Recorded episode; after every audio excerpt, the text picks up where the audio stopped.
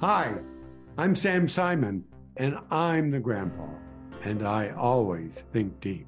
Hi, I'm Emily Simon. I'm the granddaughter, and I'm always wondering in every conversation we have, why does grandpa always think deep?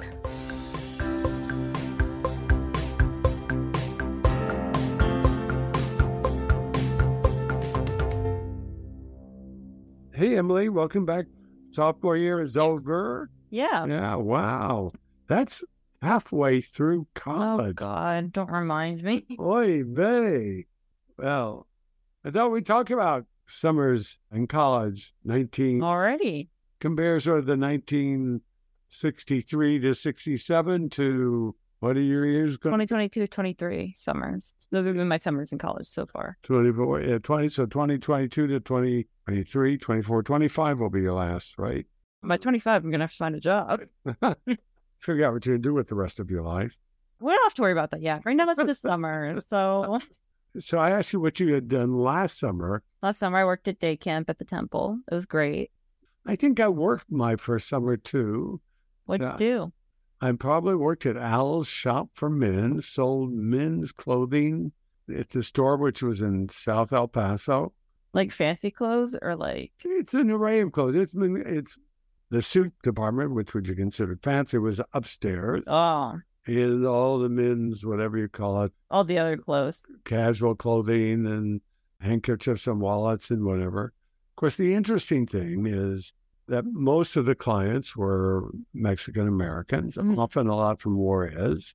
And I didn't speak much Spanish. In fact, But I- they hired you? well, it was Al Weiss, Al's shop for men, and knew us from our temple and mm-hmm. knew his family. I think his son even dated my little sister for a while. Though I learned how to sell clothes in Spanish. So like you know all the words for all the clothes and stuff in Spanish, but like not other words. Well, you know what my observation was when you have to do something, you can figure it out. Then I was doing it just for grades and it was sort of theoretical, it was academic. It was hard for me. But when I had to figure out the basic language So you could actually do something, and I needed to do it to be successful. so you wouldn't get fired. Yeah, or do the job, right? Right. And it was really funny. Of course, in El Paso, it was really called Tex Mex. Right. It was a combination of English and Spanish. Spanglish. Spanglish. I still have this memory. I forget the guy's name. He was one of their top salesmen, and we we became sort of friendly. He, you know, he was older than I was, but he was. We got along. And the Spanish word for size is tamaño. Tamaño. So if you want to ask the client what size do you need, you say "Qué tamaño usa usted?" What size do you use? Mhm. He would always say "Qué size usa usted?" There is no such word, size. But Oh gosh. so, what are you going to do this summer? Well, this summer I'm interning for an organization called Ayuda, which is they are a nonprofit in the DC area that helps low income immigrants get social, language, and legal services at like free or very little cost. They're a really awesome organization. Funnily enough, they also, in most positions that they hired, they were looking for people who speak Spanish. Yeah. And I also don't speak Spanish.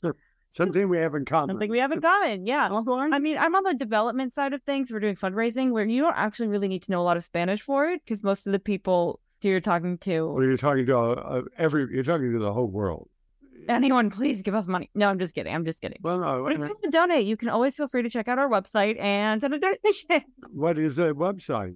the website i don't even know just google ayuda washington dc and it will come up Well, no, you see, you're very fast. One of the things I've learned, so grandpa's now going to go Google because we have a, because people probably don't even know how to spell it. a-y-u-d-a A Y U D A.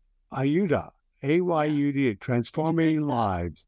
So it's A Y U D A dot C O M. yep ayuda.com they got a good handle i have to say I'm going to try to guess. Do you know what the word means? it means? help In what in language? spanish There you go. All right. I was I was going to confirm. Yes it does So you um speak a little yeah. Spanish. so the most of the clients they serve speak spanish like 90% they do serve people who speak any language but most happen to speak spanish They're second or multilingual Spanish. yeah Yeah. So Yeah, so it's also been an interesting experience. I'm also my other job is working at Lazy Mike's, which is a diner, and funnily enough, it's we also know the owners from the temple. sort of thinking all the parallels, yeah. And yeah, You know, but a couple of quick things on that. First of all, I think it's great to be helping an, an organization like that. You know, you'll get a part of the culture and doing fundraising. You know, the idea who are the most important people in companies, for example? And it's often not thought this way as salespeople. You know, even in law firms or even, a, you know, a company, a corporation, or entity, if you can't sell the product you're serving, all the rest doesn't matter. Right. And you know, even in law firms, you know, like you want these great lawyers, yet the people know You're how not- to market and Right. sell and, and If build. you're not getting clients, it doesn't matter how good your lawyers are. Right. People don't know how good your lawyers are. And for nonprofits, if you can't communicate your message in a way that encourages people to give and sustain the organization, are you going to be into research for grants or drafting various kinds of fundraising or event space or you know yet? We're not doing grants. Oddly enough, Ayuda is they have their development team separate from their grants people who do that stuff. So yeah, it's slightly different, which is a little funky because most organizations that's the same thing. So we're not doing grants, but we're doing other forms of development. For example, For example, so that's everything. That's like monthly donors, one-time donors, organizing so- events. so so you do some event organizing. We organize events. We also take in-kind donations as well. Oh, So yeah, but all that, anything else you can think of, yeah, so all that stuff. it's going to be a great experience. Really, it's been a great experience so far. I've certainly learned a lot. selling men's clothing turned out to be later on more important than I thought it might. Really, how so? Well, Learning how to sell. so and well, how do you convince somebody to buy something? And I think it was an early lesson. You had to try to make them feel that what you had is what they wanted. So that requires listening to what they want and then tailoring your pitch to make it what they want to see. Later in life, I did some fundraising. Mm-hmm. Actually, when I was a senior fellow for this nonprofit in New York, Mm-hmm. Intersections, I was their interim development person. Okay. while they were hiring a full time, could not hire a full time one. And I worked with some professional fundraisers and had studied. I've been done some of it. And the, the deepest lesson that I learned is for the person understand that what you had is something that they needed and wanted. What's the outcome of this going to be? And is it going to be something that's good for you? No, it's not that. So I- let me see if I'm trying to formulate. So I did a little practice for the team. So I'm I pretend I'm a donor. Okay.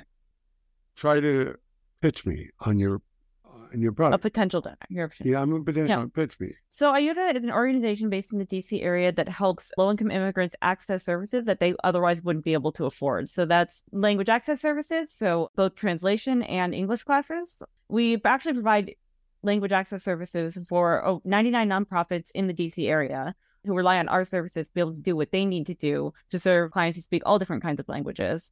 So that we do that. We do legal services. So a lot of the times people come to this country and then they have a court date that they have to be at if they want to continue to stay in the country legally and get like a real legal visa.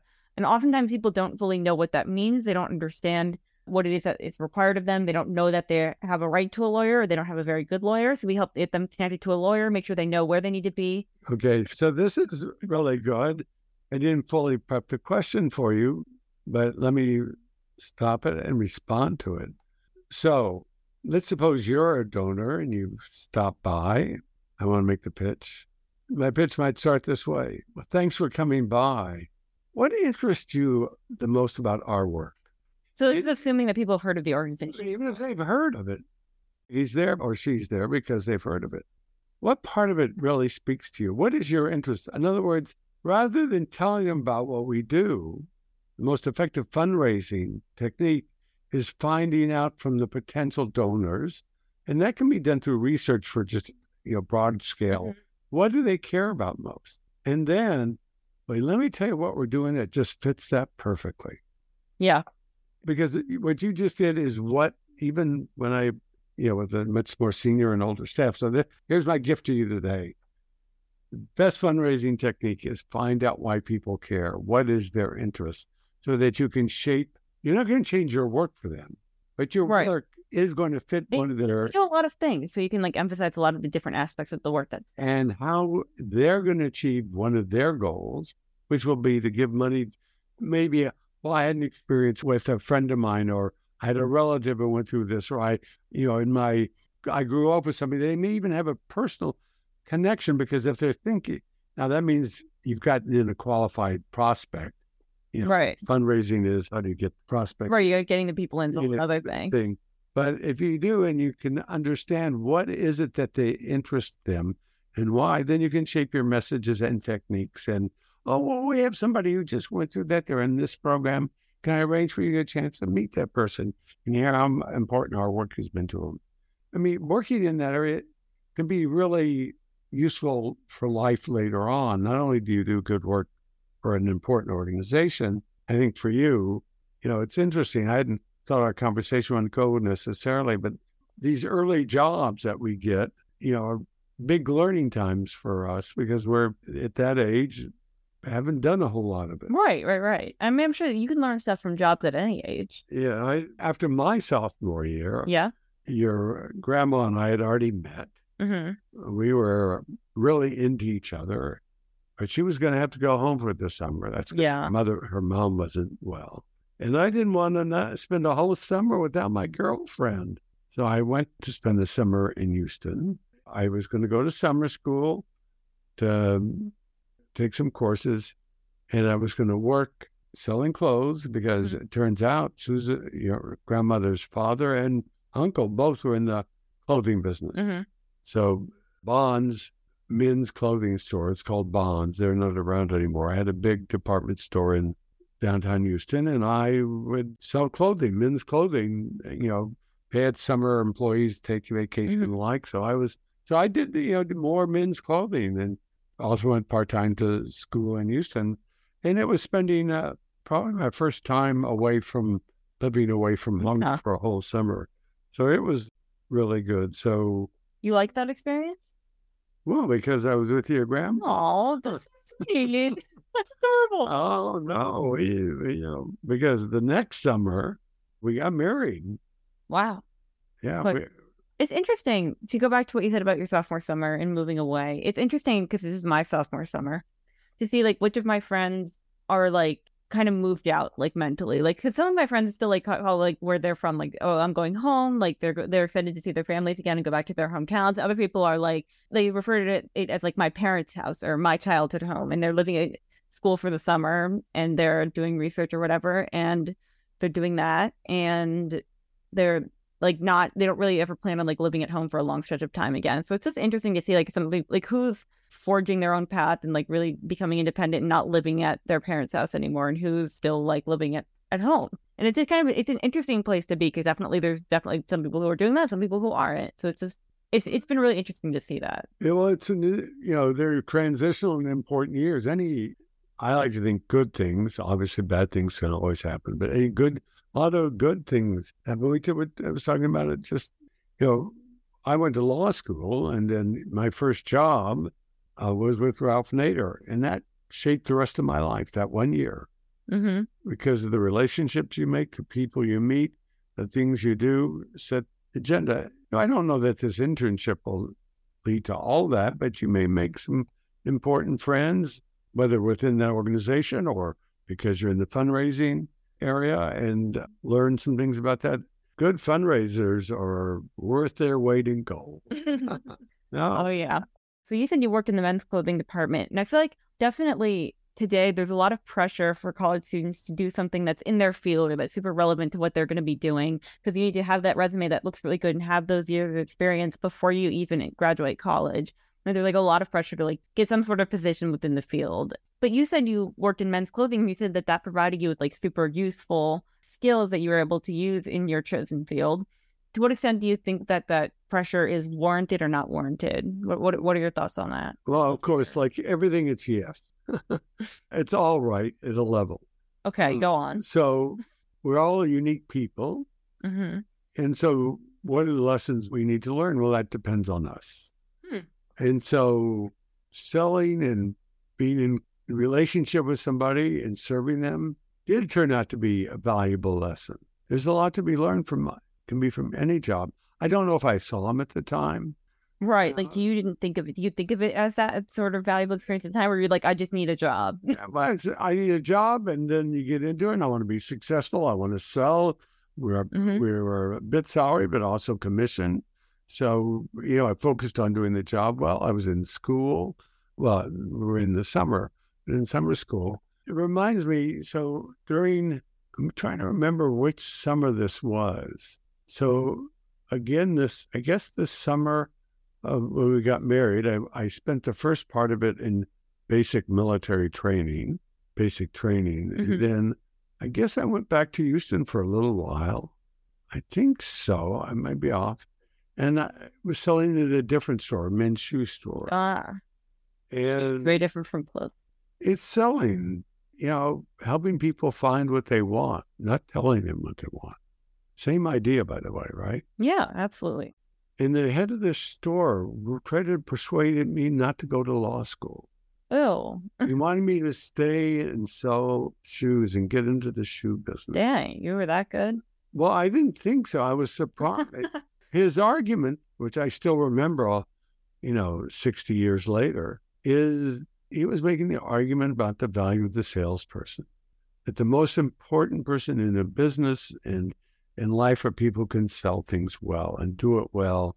You can get into your own business. You can, you know, make a good Right. living. And there's a lot to be said about that. It's easy to disdain that, which is a mistake. You want to be the person doing the work. What's the work? You know, maybe teaching the language to the Right, right, right. or being the lawyer for the person. And yet the organization itself can't even do any of that if If you don't development side of that money, right? that you're doing. And development is to do It's sales, right? You're educating people about what we do. but to do that well, you have to understand it as well as the lawyer. In fact, you have to have the broader and deeper. Yeah, that's definitely that's one of the cool things about being in development is that I, I'm not just learning about what goes on in my department, but learning about what happens in the whole organization, which is a really cool way to learn about a nonprofit and how it works. And to really do a good job in development, you need to understand the purpose. That is the the different. overarching mission. Well, not only that, the difference it makes. I I've learned to move away from the theoretical to what actually happens.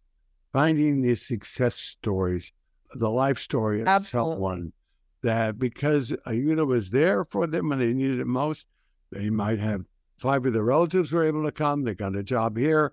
They become successful, whatever. Yes. The answer is, or they had a, a disease and they were able to figure out how to get health care and then have a productive life. It's the productive life and how it was made.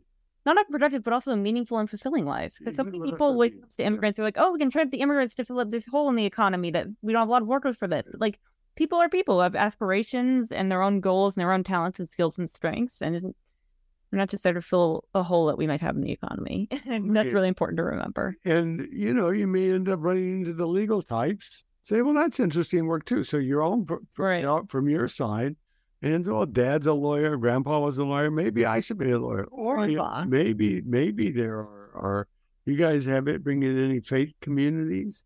Oh yeah, we work with them all the time. We like because we make packages, we make like sanitation packages, we make food packages. Yeah, we have like volunteers who do like organization. Yeah, so we mm. partner with them to like do like those bagging type of Yeah. things.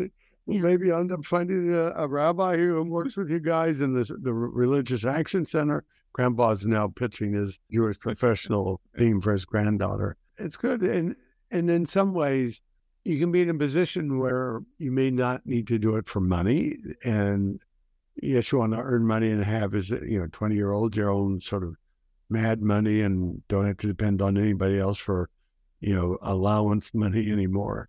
So that can be important, but it isn't the primary purpose of the summers. You're in the process of learning and experiencing. You know, I it can also be away from home too. A lot of people like just part of aging out of those years and Yeah. learning your own independence.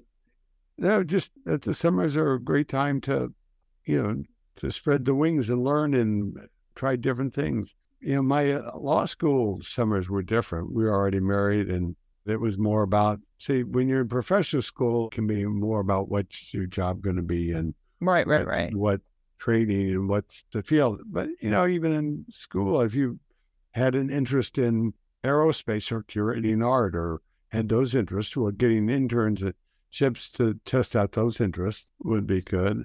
I suspect you could have probably gotten some stuff in the leg. You already did a legislature I did, pa- yeah. or a page or an intern. I was an intern, yeah. intern, yeah. I was at a time where I don't think I knew clearly what I wanted. We were in a different era. My parents, your great grandparents, were, you know, the Depression era. hmm Their thought was get some sort of government job, or, you know, you have a great uncle who was a two star general. Well, that would have been my brother in law. So, my point being, when I was growing up, it was about security. Right, right. John. Uh, Not just what you do, but just that what you do is secure and You're in the event of that it pays enough and pays well and it's very and it's Yeah. lab of life, and and you won't be faced with the possibility that even if there's another big depression or recession, the economy is so uncertain. but your job won't be Right, and how do you, with safety, security? security. Yeah. That that's a different era. Is that a thing that you hear or feel like in college among your? Oh, Well, it's interesting. Hmm. I mean, I think it's not a huge concern about people of my generation. That's different. It's hard to characterize. Every person is different and every family is different. And it's hard to make broad generalizations about that. Definitely, there are people who want to get jobs that make lots of money. Absolutely. There are also people who are really, really passionate about what they do. There are people who want both. And no one wants job insecurity. I mean, everyone wants to have a secure, stable job. well, let me ask you about that because it's my understanding that that may not be true anymore. The gig economy. Uh, no one wants to be a gig worker. What do you want? Do you want to do when you grow up? Oh yeah, I want to work three different jobs and struggle to get by. Said no one ever, right? No one wants to be a gig worker. People want to have a good job, and people want to be able to make enough money with the one job. People don't want to have to do that. Now, are you projecting that or are you actually hearing that? No, I don't think I'm projecting that. I've never heard anyone say I want to have to work multiple jobs to get by. That's interesting because I had the impression that at least one of the generations, now you're, what is your generation called? Gen Z, And what's the one of millennial. millennial? That the millennials like not having to work one place and they move around a lot. Generally, no, th- not by choice. It's because people feel like they have to do that to get by. People want to have steady employment, and yeah, no one wants to be job insecure. That sucks. It's interesting. I had the impression that increasingly people like to be independent. Oh, people like to work from home. I think you're conflating having multiple jobs with working from home. No. People like to have the flexibility of working from home. No, that's uh, I'm I'm not thinking about that at all. I'm thinking about I've got a, the ethic of I've got a talent, and if you want it, you can hire me. But I want to be able to sell to whoever I want. I want to be able to move where I want. I want the in and out of it. You could get that from some single company or single position, but I Uh, I and have the- being self-employed is also different. Like being like an independent contractor is very different from being a gig worker. ah, in what way? Gig jobs are generally very low skill and low pay. Huh. Think of gig workers as being like people who pick up electric scooters and charge them at their houses overnight. That's a gig job. Gig worker is There's like, pays for that. yeah, that's a job. Yeah. Someone's got to do it. Someone's got to get paid for it. But yeah, but it's not like the company hires a full time worker whose job it is to go around the city and pick them up and take them back to a facility. That's another thing is that people feel like companies are just being cheap, right? Because they could, like, these scooter companies could actually pay someone whose full time job it is to go around and pick up scooters and take them to a company owned facility to charge them. Instead, they have gig workers pick up the scooters, take them back to their own homes and charge it using their own electricity. And they get paid for it a little bit. That's interesting because I I've thought of gig workers as you could be a writer. I I know a lot of writers who get their resume out there, and you know maybe a magazine could use some things, or Well, that's freelance. that can be. It's always been around, right? That's a gig. No, gig work, that's not. I think you're conflating freelance workers with gig workers. Freelance workers are skilled. That's the difference. A freelance worker has a I've skill. never heard gig as being equivalent to an unskilled job. If it if that's how it's seen today. Know, Well, I think it's actually interesting that there's two different perceptions of these concepts. They generally thought of gig as like being like a Uber driver or like a Postmates delivery person or Grubhub delivery person. Like jobs where you're not have set hours, you get to choose your hours. Jobs where you choose a number of customers, and it's like build as it's marketed as being flexible, but people really see it as I'd really just rather have the one job and have it pay really well, and I'm part of a union than having to work multiple jobs. I have my real job, and then uh, on the side, I pick up scooters, or I am an Uber driver, or I deliver food because I don't make enough at my real job. Mm. No, I'm, I guess I'm the sort of thing. I think writing is people. Freelance worker is totally different. Well, but it's like gig in the sense of it Yeah. is per assignment, if you will, per job, and it's But the difference between okay, the difference between freelance workers and gig workers, gig worker there is a big company and they're taking a share of whatever you make. So the scooter example is a bad one, but like when it comes to the food delivery or to the Uber, like you're working for this big corporation, they're taking a cut of the money that you make. Whereas as freelance, you're not working for some big corporation, you're just your own person. And you make money, you keep all the money you make, except for Mm. taxes. Mm. It's a very different arrangement. I've learned something. yeah. Uh, That's Freelance is totally different because you're in charge of you instead of working for a corporation. well, but no, but gig could be for anybody. In other words, why isn't you know? I see guys have Uber and Lyft, and you know, there's part time and contract work. But I guess I'm thinking even in the professional arena, Well, contract work is different. There are different laws that govern contract workers, and companies like Uber and like Grubhub have done a lot of work to fight to not have their right? wait no to I can't remember if they're They fighting to keep their workers as contractors or to list them as actual employees of the company. they're fighting to keep them as contractors. Ah, because if they are employees, there's some taxes they have to pay and with all their benefits they might have to give all workers. Whereas a contract employee they don't have to give any Right. benefits. But there are people around who will say, I want to be able to take my talent and, and sell it to whoever I want to when I want to and give me the flexibility. Now that could work in very you know I'm, sure there are people who want to do that. yeah, and that's what I thought was a general gig, and it, I didn't think of gig in. Well, I mean, they're in they're, they're Uber, but they work for one company. They they get to choose it. That's not. I didn't consider that a gig. A lot of people do think of it as a gig. I mean, well, see, the generations are changing. Yeah. But in your generation, you see that people are looking to be hired by a company, a corporation, large ones usually. Or is there any thought about doing their own thing or creating their own company? Any Um, entrepreneurs around? Oh yeah, there's entrepreneurs everywhere. I absolutely I only know so many people. I mean, Yeah. uh, a lot of people are still figuring out even what they would like studying, what they like doing. It's still a lot of just figuring out what we like. Don't want to grow up too fast. No, that's not. Not growing up too fast, it's figuring out. It's still just taking time in college to take different classes, try out different jobs and internships, and see what you like and see what you don't. No, that's good. That is good. I have some friends who like no, like I want to be a doctor. The- It's the doctors and the nurses. They always know what they want to do from the outset.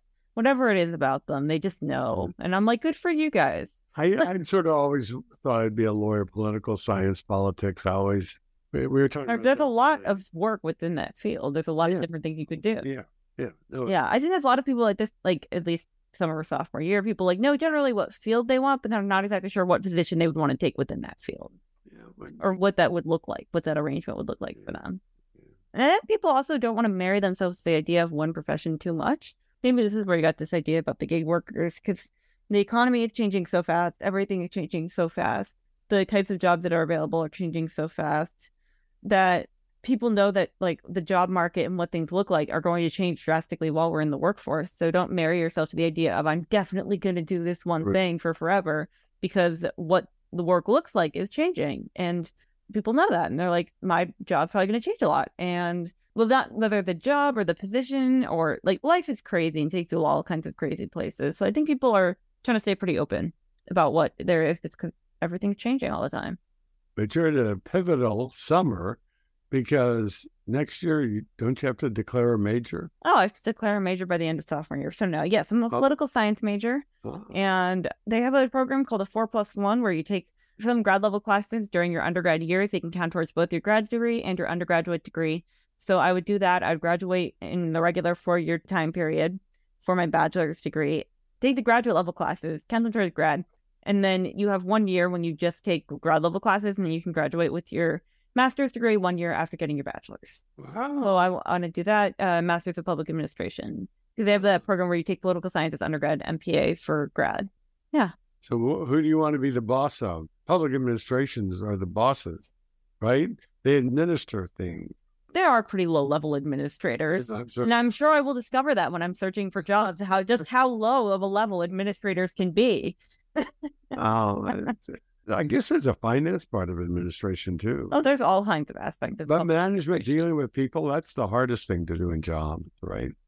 Managing people. Fun. I'd rather I want to talk to people during the day. I don't want to just sit in front of a computer all day. I don't. I want to talk to people at least some of the time. But managing, managing people. Managing people, I've never done it, so I wouldn't know. I actually kind of did as a head counselor at summer camp. Yeah, no, well, listen, some people are good at it and some people aren't. I got better at it. I was, I used to be called a really terrible boss. You know, uh, this could be a whole separate Oh boy. group. So, but most of my career, I worked for myself. I was the boss. Yeah. Because I was a really terrible employee. Oh gosh. you know, I always my, I always wanted to go my own way. At any rate, I don't know if we've helped anybody out there figuring out what they want to do and how their summer should be and what its summer is like. But, you know, certainly in the college and for students, summer is different.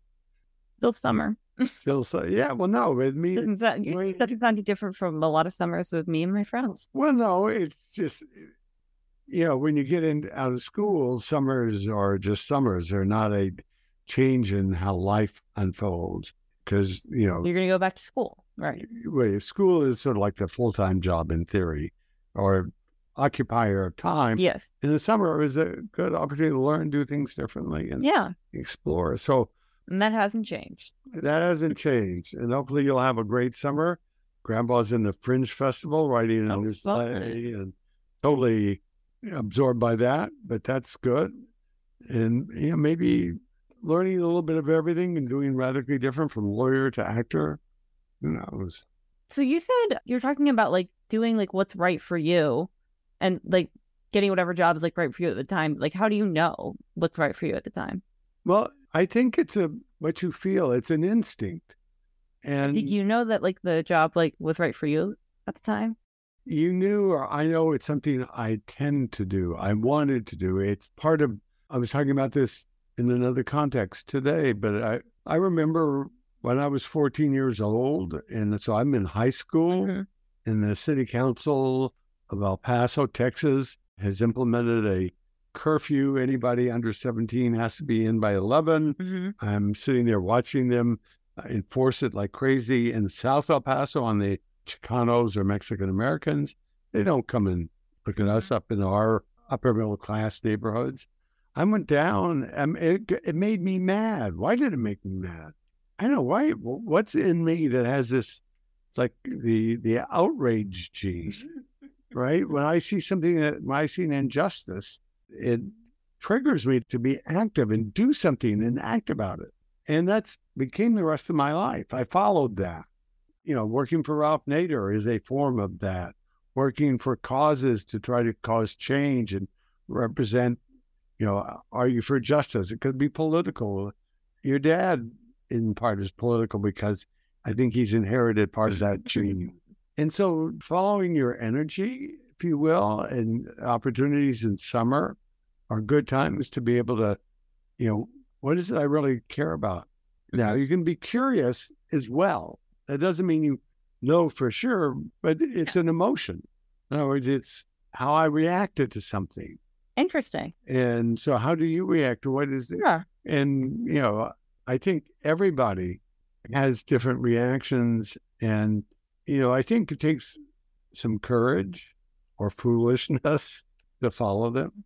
hmm You know, it was it smart for this 14 year old kid? Now, how did I do it? I researched.